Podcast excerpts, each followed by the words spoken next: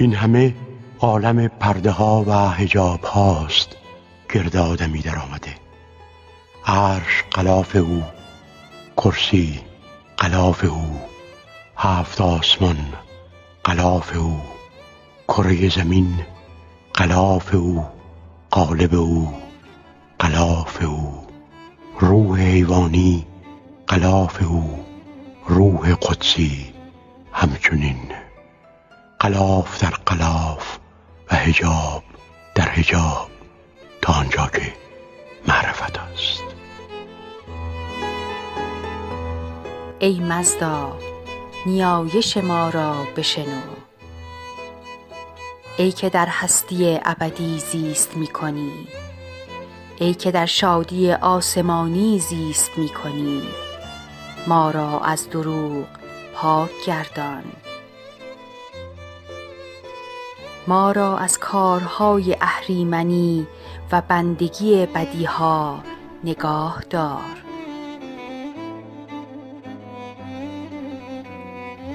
از فروغ شادی خویش بر ما بیفشان و تاریکی و اندوه ما را بدان فروغ از میان برگیر.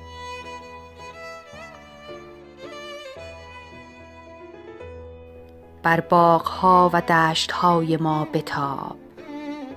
بر کارها و تلاش هایمان بتاب. و همه نژاد آدمیان را آنان که تو را باور دارند یا ندارند از آن فروغ جاودانه بهره مند گردان. هم اکنون با توانایی خویش بر ما بدرخش و اخگر مهر آسمانی را در دل ما بیفروز و این نیایش و پرستش ما را بپذیر.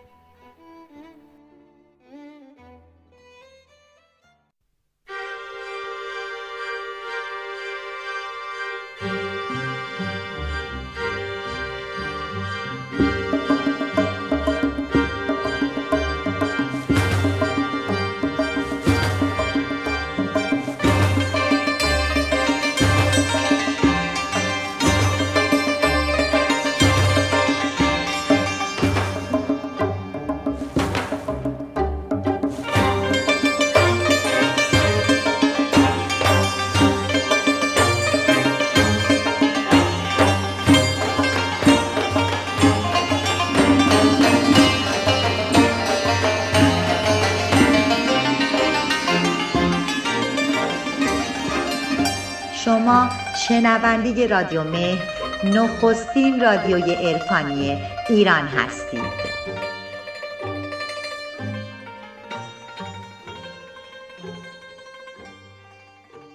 به کجا چنین شتابان؟ مقاله ای از بابک صفت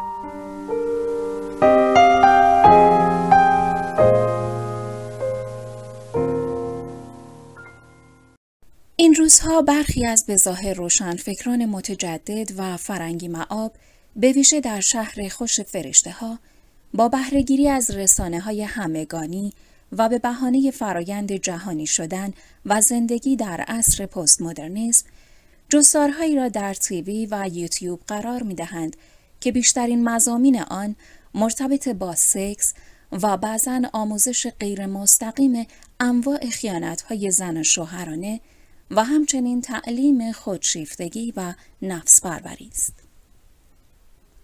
البته بدیهی است که اگر فردی به خدازاری و یا ناتوانی جنسی مبتلا باشد، شرط عقل ایجاب می کند که به پزشک متخصص رجوع و در رفع کم و کاستی های خود بکوشد. اما طرح خصوصی ترین حریم انسان ها به صورت جار زدن در رسانه های عمومی و جلب مشتری و سوداگری البته امری ناپسند است و نشان از علمی تقلیدی دارد که تنها به دنبال مشتری می گردد. به قول مولانا علم تقلیدی بود بحر فروخ چون بیابد مشتری خوش برفروخت شگفتآورتر آنکه با توجه به گستره گوناگون علوم در جهان امروز این هموطنان صاحب نام به روش حکمای پیشین در همه عرصه های گوناگون دانش بشری صاحب نظر بوده تمامی پرسش های حیاتی انسان از بد و آفرینش تا کنون را به طرفت العینی در یک برنامه رادیویی پاسخ می دهند.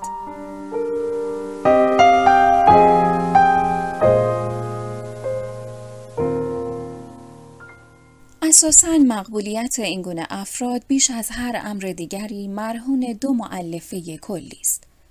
نخست عناوین علمی، دکتر، مهندس، روانشناس و غیره. دوم، اخذ و کسب مشروعیت و حقانیت به دلیل حضور مستمر در رسانه های عمومی.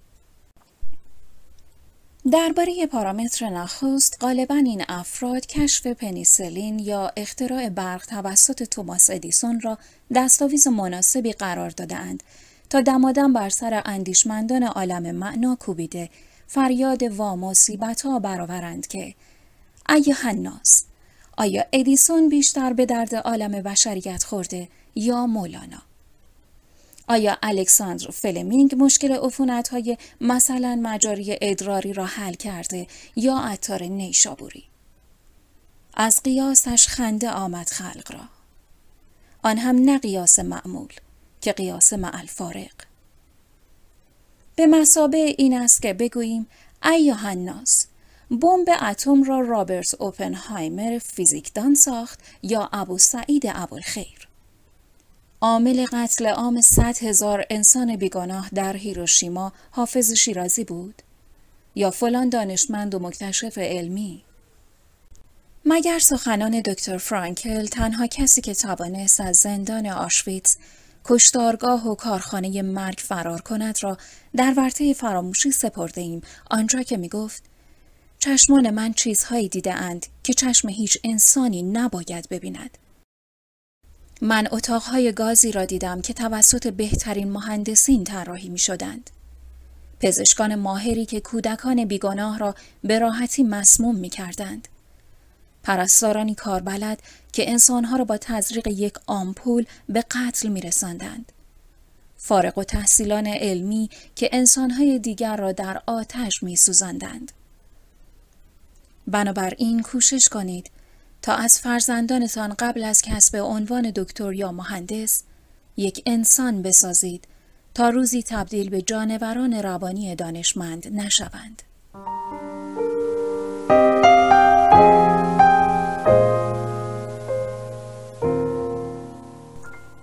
و اما معلفه دوم عموما حضور هر فردی در رسانه و به ویژه تیوی برابر است با شهرت تعلق خاطر مردم و کسب مشروعیت و این امر به تجربه ثابت گردیده است. برای نمونه به خر شرک بیاندیشید که تا چه حد در قلب میلیاردها انسان در روی کره زمین نفوذ کرده است. آیا مردم جهان او را بیشتر می‌شناسند یا مثلا دیوژنس حکیم را؟ آیا تاماجری بیشتر مقبول خاطر عوام جامعه هستند یا سقرات و جالینوس؟ سخن البته بسیار است اما در پایان تنها به این نکته بسنده می کنم که یکی دیگر از تعالیم جدید این جماعتیان و بازار نافروشیشان این است که تو اول باید عاشق خودت شوی و خودت را دوست داشته باشی. قافل از اینکه این سوقات و تحفه غربی بدون تفسیر دقیق آن چه مشروعیت های فراوانی را برای انسان های کم دانش در پی خواهد داشت و تا چه میزان ریشه های خودپرستی را افزون می دارد. مگر عمر تعالیم انسانی و اخلاقی تاریخ بشر رو به پایان است که دیگر نمی‌توان همسایه خود را به همان میزان خود دوست داشت یا مگر جز این است که نمرود و فرعون و جمشید شاه و نرون و هیتلر هم عاشقان خود بوده اند؟ قرنهای متمادی است که اندیشمندان و اربابان بصیرت انسان سالم و عاقل را کسی نامیده اند که بتواند بر خصائص زشت نفسانی خود چیره شود و نه انسان خودشیفته نارسیسیسم. چگونه تعالیم هوشمندانه مولانا را به دست فراموشی سپاریم؟ آنجا که میفرماید هر که را افسرده دیدی عاشق کار خود است. من گرن در کار خیش و بنگرن در کار من. گذشته از تمامی اینها چرا روانشناسان مدرن پاسخ دقیقی به این پرسش نداده اند که این خود کدام خود است؟ چگونه هیچ تفکیکی قایل نشده اند بین دو خود؟ اگر مقصود از این خود خود کرامت انسانی است که بسیار عالی است چرا که به قول مولانا هر آن چیزی که تو گویی که آنید به بالاتر نگر بالای آنیم تو آبی لیک گردابی و محبوس. درا در ما که ما سیل روانیم. که البته این خود الهی پس از سالها تحصیب و پالایش است که تحقق می‌یابد. و اگر خود نفسانی است که بدا به حال ما و تعالیم این گروه از روشن فکران امروزین ما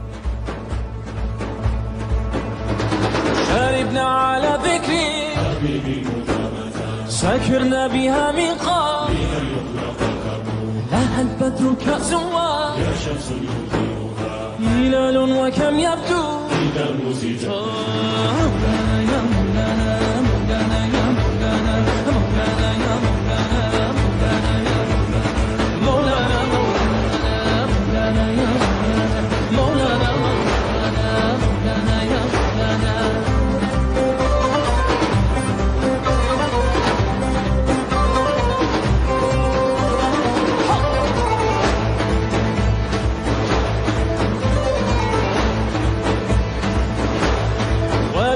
شذاها ما ولولا سناها ما ولم يبق منها الدار. كأن خفها في صدور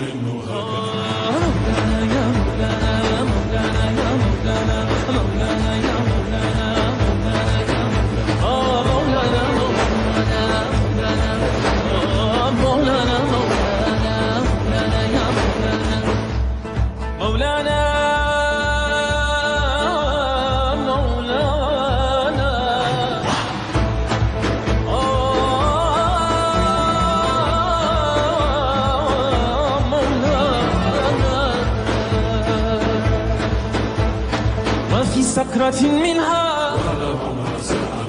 أرى الدهر عبدا طائعا ولا عيش في الدنيا. ومن لم يمت سكرا.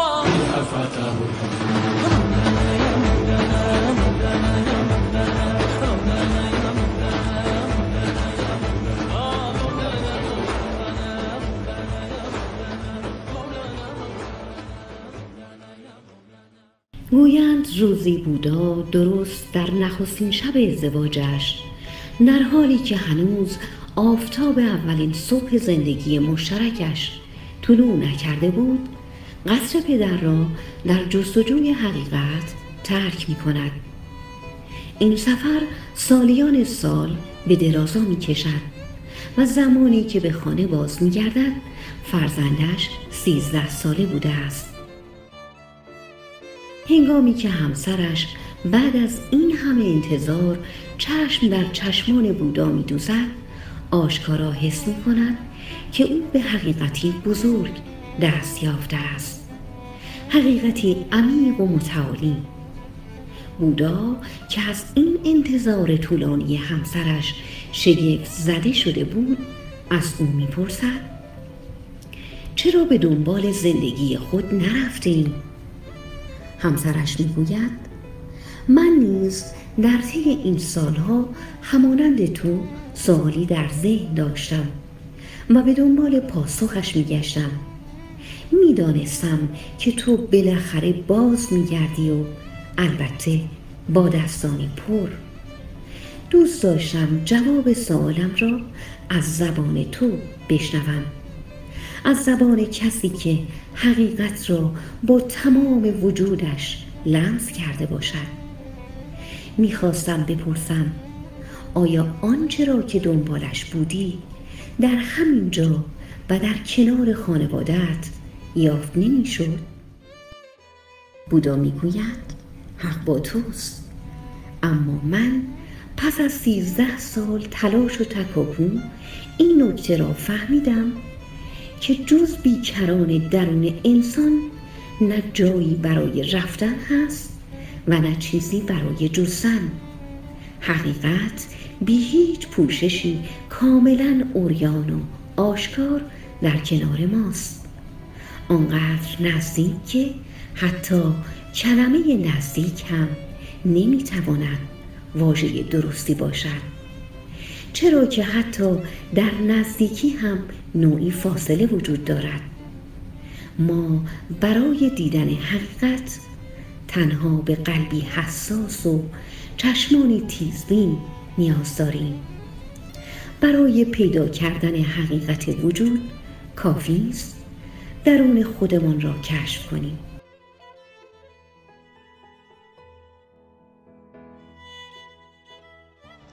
سخنانی از عارف بزرگ عین القضات همدانی. ای دوست اگر آنچه نصارا در عیسی دیدند تو نیز بینی ترسا شوی و اگر آنچه جهودان در موسی دیدند تو نیز بینی جهود شوی. بلکه آنچه بت پرستان دیدند در بت پرستی تو نیز بینی بت پرست شوی. و هفتاد و دو مذهب جمله منازل راه خدا آمدند. در عشق قدم نهادن کسی را مسلم شود که با خود نباشد و ترک خود بکند و خود را ایثار عشق کند. هر که عاشق شود و آنگاه عشق پنهان دارد و بر عشق بمیرد شهید باشد. هر چه پیش آید باید که محل و مفتی آن صدق دل باشد. اگر دل فتوا دهد امر خدا باشد می کن. و اگر فتوا ندهد ترک کن. آتش بزنم بسوزم این مذهب و کیش. عشقت بنهم به جای مذهب در پیش تا کی دارم عشق نهان در دل ریش مقصود رهی تویی نه دین است و نه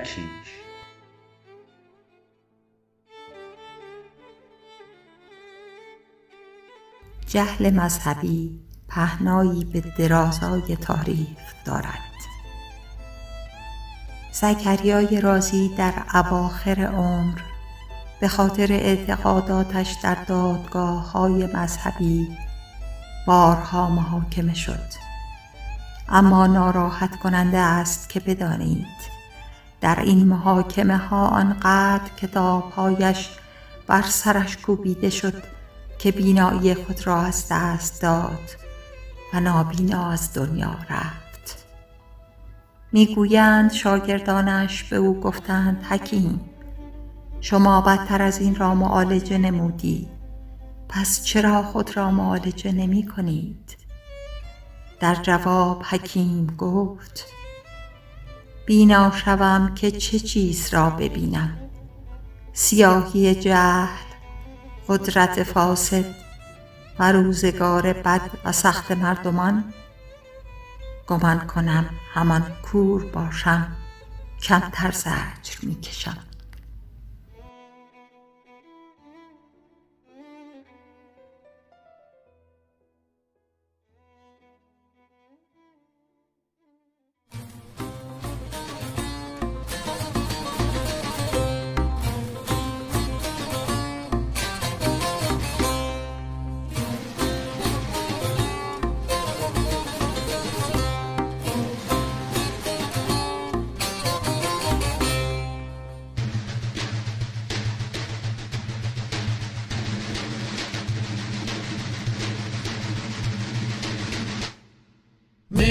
زدم ز جام تو. مز شدم ز کام تو. می زدم ز جام تو. مز شدم ز کام تو.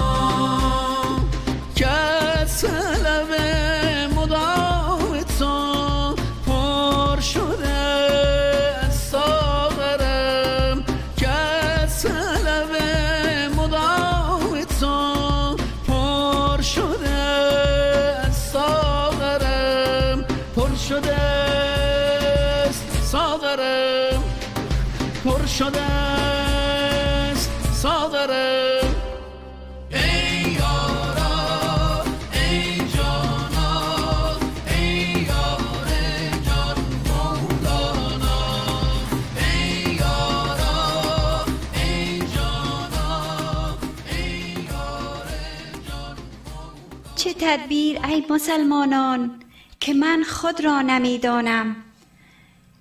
نه ترسا نه یهودم من نه گبرم نی مسلمانم. نه شرقیم نه غربیم نه بریم نه بحریم. نه از کان طبیعیم نه از افلاک گردانم. نه از خاکم نه از آبم نه از باد و نه از آتش نه از عرشم نه از فرشم نه از کونم نه از کانم نه از هندم نه از چینم نه از بلغار سقسینم نه از ملک عراقینم نه از خاک خراسانم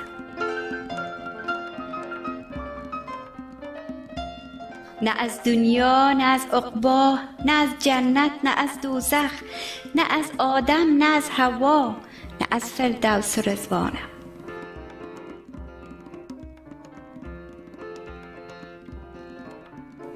مکانم لا مکان باشد نشانم بی نشان باشد نه تن باشد نه جان باشد که من از جان جانان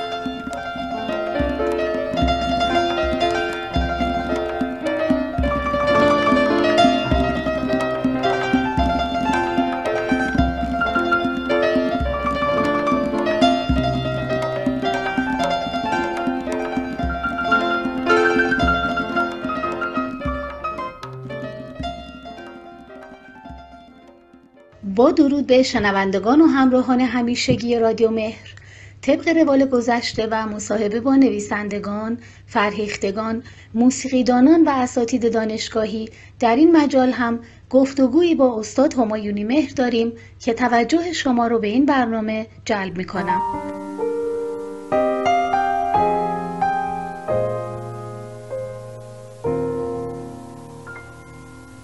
استاد همایونی مهر ضمن تشکر از همراهی شما با رادیو مهر. لطفا یک بیوگرافی کوتاه از خودتون بیان بفرمایید. به نام خداوند جان و خرد که از این برتر اندیشه بر نگذرد. من وحید هماینی مهر هستم. البته وحید نام شناسنامه منه و مدت هاست که نام اهورا رو برای خودم انتخاب کردم و دوستان و آشنایان و اطرافیان هم من رو با این نام خطاب می‌کنن. بنده به مدت سیزده ساله که به عنوان مدرس زبان و ادبیات فارسی در دانشگاه های مختلف مشهد مشغول به تدریس هستم. علاقه فراوانی که به شعر و ادب پارسی داشتم من رو بر اون داشته که تحقیقاتی در حوزه مولانا، حافظ و شاهنامه پژوهی انجام بدم که برخی از اونها در قالب مقالاتی به چاپ رسیدن. کتابی تعلیف کردم به نام سر زلف سخن که این کتاب کشکول مانندی است از برگزیده متون نظم و نثر فارسی با نیم نگاهی به زندگی نامه شاعران، سبکهای نظم و نثر فارسی، ادبیات داستانی و مکتبهای ادبی. کتاب دیگه در دست چاپ به نام کلک زبان بریده که فکر می‌کنم تا کمتر از یک ماه دیگه به چاپ برسه. این کتاب ادامه کتاب سر زلف سخن هست. فقط با شرح و بست بیشتر. اخیرا این افتخار رو داشتم که به عنوان همکار با دوستان فرهیخته رادیوی مهر مرکز جهانی مولانا همراه باشم. و امیدوارم بتونم در انجام وظیفه و رسالت خودم به حد وسع بکوشم. از شما مخاطبین و شنوندگان گرانقدر رادیو مهر هم صمیمانه سپاسگزارم. امید که هر جای این کره خاکی که هستید شاداب و دلزنده باشید. با بهترین آرزوها برای شما یاران جان سربلند و سعادتمند باشید شما به عنوان استاد ادبیات فکر می‌کنید زیباترین پیام ادبیات فارسی چیه؟ خب قطعا یکی از ملاک های مهم ارزیابی فرهنگ و تمدن یک کشور ادبیات آن مرز و بومه ادبیات جلوه ای از تمام خوبی ها ارزش ها و باید ها و نباید هاست امروزه با ماشینی و مادی شدن زندگی ها و در پیچ و تاب یک نواختی و روزمرگی های ملالآور به سر بردن قطعا ادبیات می‌تونه برای انسان حامل پیام آرامش باشه. و روح انسان رو با زیبایی های خلقت و طبیعت پیوند دهد. تمام سعی و تلاش انسان ها در این دنیا رسیدن به گوهر گرانسنگ آرامش است. گوهری نادر و کمیاب که اگر هم یافت شود بیشک سعادت و بهروزی انسان را رقم می‌زند. ادبیات با آن همه مزامین بکر و ناب خود حامل پیام آرامش و رسیدن به سعادتمندی است. اگر بدانیم شاهنامه شناسنامه هویت ما ایرانیان است حافظ حافظه ماست سعدی سعادت ماست عطار عطر خوش خوشبختی ماست نظامی نظام دهنده روح سرگردان ماست مولانا مولد شادی و انرژی ماست. دیگر هیچگاه وجود پر از رنج و دردمان را با این تسکین دهنده های کاذب و زودگذر التیام نمی بخشیم و پناه می‌بریم به ادبیاتی که سرشار از نور و حضور است. به امید اون روزی که تمام ما ایرانی ها با فرهنگ و ادب سترگ و با شکوه خود دست آشتی داده و بتوانیم از این گنجینه معرفت نهایت استفاده و بهره برداری را داشته باشیم به نظر شما مولانا عارف شاعر هستند یا شاعر عارف؟ باید خدمتون ارز کنم که در یک نگاه کلی ما زندگی مولانا رو به دو بخش می‌تونیم تقسیم کنیم. بخش اول زمانیه که مولانا هنوز با شمس تبریزی آشنا نشده و قسمت دوم زمانیه که شمس در زندگی مولانا حضور پیدا کرده. آنچنان که از منابع و معاخذی که تا به امروز در مورد زندگی مولانا نگاشته شدن ما می‌تونیم استنباط و دریافت داشته باشیم. مولانا تا قبل از آشنایی با شمس هم شعر می سروده اما شعرهای بسیار ساده عادی و معمولی. اما این حضور پررنگ شمسه که باعث میشه این اشعار ساده و حتی ابتدایی مبدل بشن به اشعاری فوقالعاده زیبا که در نوع خودش بینظیر هستن. اشعار مولانا بالاخص روی سخنم با غزلیات مولانا هست. غزلیاتی بسیار زرباهنگی بسیار ریتمیک و به قول اهالی موسیقی شیش و هشتن. چرا؟ چون این غزل ها رو مولانا زمانی سروده که کاملا در حالت بیخودی و سرمستی بوده. این اشعار زمانی سروده می شده که مولانا در حالت رقص و سماع و پایکوبی بوده و اینو جالبه بدونیم که خیلی از این غزل ها رو که مولانا یادداشت نکرده. مولانا که از خود بی خود بوده. اون مرید با وفاش یعنی حسام الدین چلپی این غزل ها رو به رشته تحریر در می آورده. و اگر حسام الدین نبود ما امروز بسیاری از این غزل های مولانا رو نداشتیم. خب این حالت سرمستی و بیخودی رو چه کسی به مولانا هدیه داد؟ شمس. شمس از طریق آشنایی با عرفان و عشق که تمام وجود مولانا رو احاطه کرده بود به اون یاد داد که بیشتر باید تو یک انسان باشی یک عاشق باشی بعد اگر خواستی کلمات رو به رشته تحریر در بیاری این کار رو بکن. مولانا دنبال واژگان نبود. کلمات در استخدام مولانا و در خدمت مولانا بودن.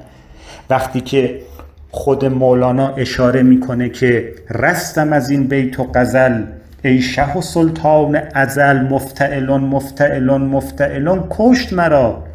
قافیه و مغلطه را گو همه سیلاب ببر. پوست بود پوست بود در خور مغز شعرا. یعنی من کسی نیستم که بخوام دنبال وزن و قافیه و چه می‌دونم مفتعلون مفتعلون و فاعلاتون فاعلاتون باشم. در یک نگاه می‌دونیم دیگه شعر به دو بخش به دو گونه تقسیم میشه. شعر کوششی شعر جوششی. شعر کوششی از عنوانش کاملا مشخصه. شعری که شاعر باید تلاش کنه تا بتونه یک شعر رو بسرایه. و بیشتر شاعران ما شعرهاشون از گونه کوششی هست. اما شعر جوششی که اصطلاحا شعر ارتجالی هم بهش میگن یعنی شعر فلبداه سرودن. یعنی بدونی که شاعر بخواد برنامه از پیش تعیین شده ای برای سرودن یک شعر داشته باشه میاد اشعار خودش اصلا سرریز میشه. و بدون اقراق می‌خوام ارز کنم که هیچ شاعری ما نداریم به اندازه مولانا به این حد وسع که اشعار جوششی سروده باشه. چطور به این مقام رسید؟ فقط و فقط از طریق آشنایی با عشق و عرفانی که شمس در وجود مولانا تزریق کرد. و همین کافیه که بدونیم جنبه عرفان بر شعر در مولانا رجحان و برتری داره. و مولانا بیشتر از اینکه یک شاعر عارف باشه یک عارف شاعر هست. در پناه مهر یزدان پاک پایدار و برقرار باشید. با سپاس از شما که وقتتون رو در اختیار رادیو مهر و علاقمندان به عرفان گذاشتید و آرزوی ایام خوش. قافیه بومم حالا را گو همه سیلاب ببر قافیه بومم حالا را گو همه سیلاب ببر پوست بود پوست بود در خور مغز شوارا رستم از این بیت و قتل ای شه دیوان ازل مفتعلون مفتعلون مفتعلون کش مرا مفتعلون مفتعلون مفتعلون کش مرا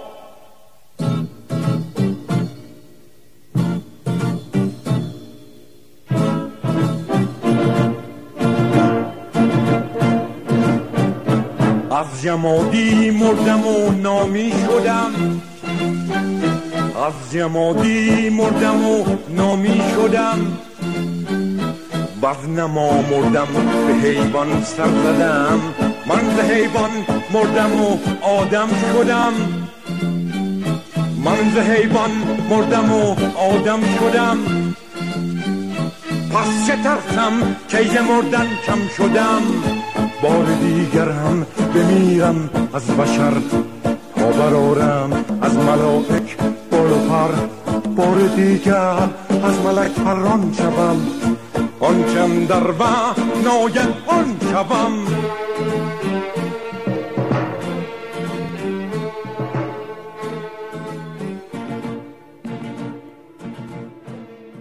کتاب باغ سبز عشق داستان زندگی مولانا.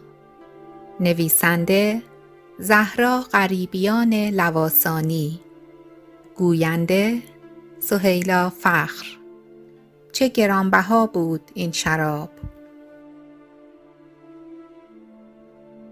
برخلاف ده که کوههایش صدای آدمی را به خود باز میگرداند و در خلوتش می شود اندکی به خود پرداخت شهر پر از سر و صدا و شلوغی بود. و صدای آدمی در میان آن همه صدا حتی به گوش خودش هم نمی رسد. مولانا و شمس الدین تبریزی وارد خانه شدند. نگاه پرسشگر اهالی خانه از آنان می‌پرسید که کجا بودند. جلال الدین که هفته ها بود سیل شایعات شرماور و اهانتبار را از پس دیوار خانه و حتی در بازار از همنشینیش با شمس شنیده بود دوست نداشت این خلوت تازهشان را به گوش مردم برساند. پس سکوت کرد. او کلبه چوبین و خانه دور از قیل و قال مردم پیدا کرده بود. کلبه ای که در آن می‌شد درباره خدا سخن گفت بدون آنکه گوشی سرک بکشد و رازهای الهی را بر سر کوی و برزن به قیمت اندکی حراج کند. شمس در جلوی چشمان خیره اهل خانه مولانا به سان غریبی وارد اتاق خداوندگار شد. آفتاب نیمی از اتاق را از آن خود کرده بود و نیمه دیگرش نیز به زودی مال او می‌شد. دو مرد نشستند. الدین لب به سخن گشود و گفت قونیه شهر شگفتانگیزی است اما برای من باز بیگانه است. مردم اینجا به ظاهر شادند اما در درون پر از غم هستند. صورت تیره اش در نور خیره آفتاب روشن شده بود.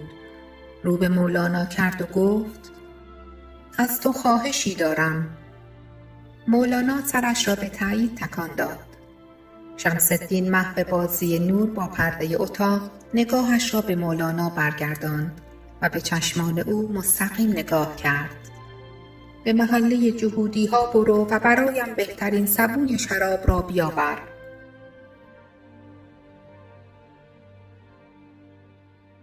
مولانا برخاست صبحگاهان بود و مرغوب ترین شراب ها در خمهای کوچک و بزرگ در کوچه جبگون در محله قسیس یهودیان قونیه به فروش می رسید.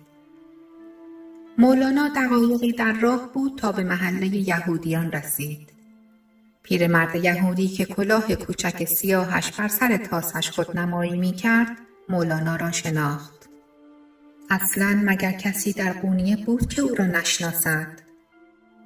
مفتی اعظم مسلمانان قونیه به محله یهودیان آمده است. این خبر خیلی زود به همه یهودیان که در آن محله زندگی می کردند رسید. لحظاتی از آمدن مولانا به آن محله نگذشته بود که همه می دانستند که روح اسلام به آنجا آمده اما نمی دانستند چرا. نکند می خواهد برای آنها حدی بگذارد. بازار شراب و عتیقه پر رونقترین کسب و کار محله قسیس یهودی نشین بود. این طرف و آن طرف صرافان عتیق فروشان و شرابخواران مولانا را که از میانشان میگذشت تا به گفته شمس الدین بهترین شراب را از آن بازار بخرد با نگاه دلالانه و متحیرانه مینگریستند اندکی بعد شراب فروشان دورش حلقه زدند و هر کدام از شرابشان تعریف کرد تا او باشد که کوزه شراب به این فقیه پاک بفروشد.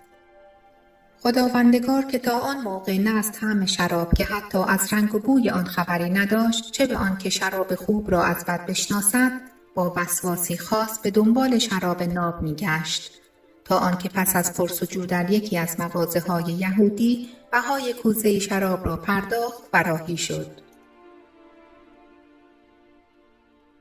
بیدهای سبز در نور صبحگاهان و در دو سوی خیابانی که مولانا را به خانهاش میرساند خودنمایی می نمودند. مولانا شراب به دست در خیابان به راه افتاد.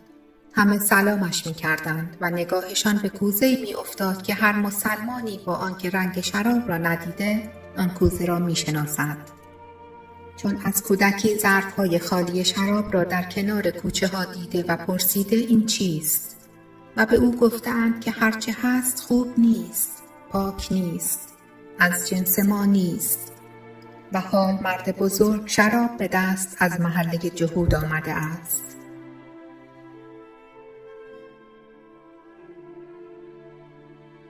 شمس چه خیالی در سر دارد؟ چه با این بزرگ مرد می کند؟ از او چه می خواهد؟ وجود پاک و الهی مولانا را چه به شراب؟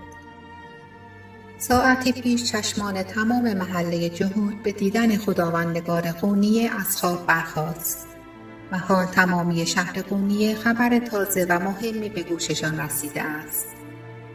همه می دانند که مولانا شراب را برای خود نخواسته مولانایشان هرگز قطره شراب سرخ نمی نوشد.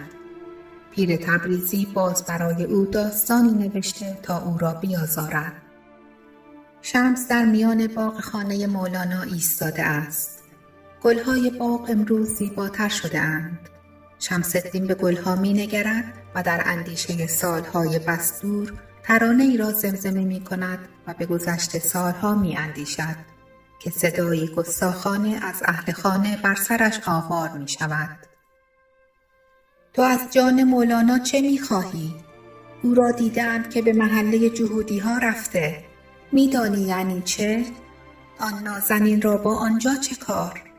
مگر آنکه تو از او خواسته باشی چرا خداوندگار را آسوده نمی‌گذاری میدانی با آبروی او بازی کردن یعنی چه یعنی تیشه به ریشه مسلمانی زدن صدای کراختون میلرزد و از فرط خشم و تأثر در خود خفه می شود. مامه پیر غضبناک به کمکش می آید و او را به بالاخانه می برد. او که هنوز در مرگ دخترش گوهر خاتون سیاه پوش است که خاتون را با چشمان ریزش خیره نگاه می کند. تو هم مثل دخترم جوان مرد می شوی. ببین کی گفتم.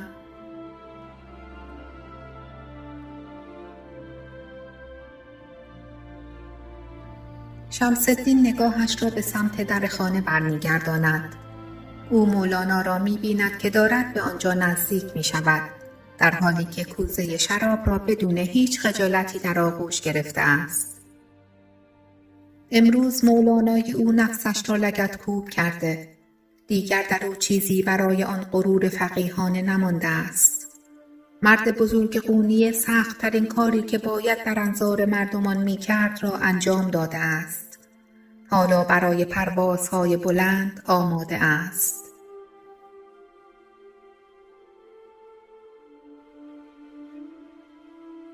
نیمه شب است. پرندگان مدت هاست به آشیانه بازگشته اند و ماه در آسمان اوج گرفته است. مولانا همراه با شمس در رواق خانه نشسته است و انوار محتاب را بر پوستش احساس می کند.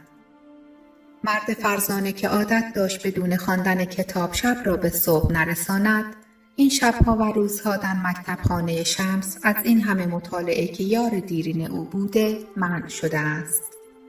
اما شمس به او رسم تازه یاد داده است. زمین از گیاهان خوشبو سرشار است اما برخی گیاهان تلخ را مزه می کنند و مولانا از این پس یاد گرفته است که گلها را نه از رنگشان از روحشان بشناسد. شب از نیمه گذشته است. لحظاتی تا از آن صبح باقی است و چه زمانی بهتر از این ساعت و این سکوت برای نیایش است. شمس از مولانا می خواهد تا سماعی شورانگیز را آغاز کند. آسمان پر ستاره است. ستاره هایی که در هر منظومه به گرد خورشید خود می گردند. اینجا مردی از جنس نور می چرخد و می چرخد. از خودش جدا می شود. از آن خدا می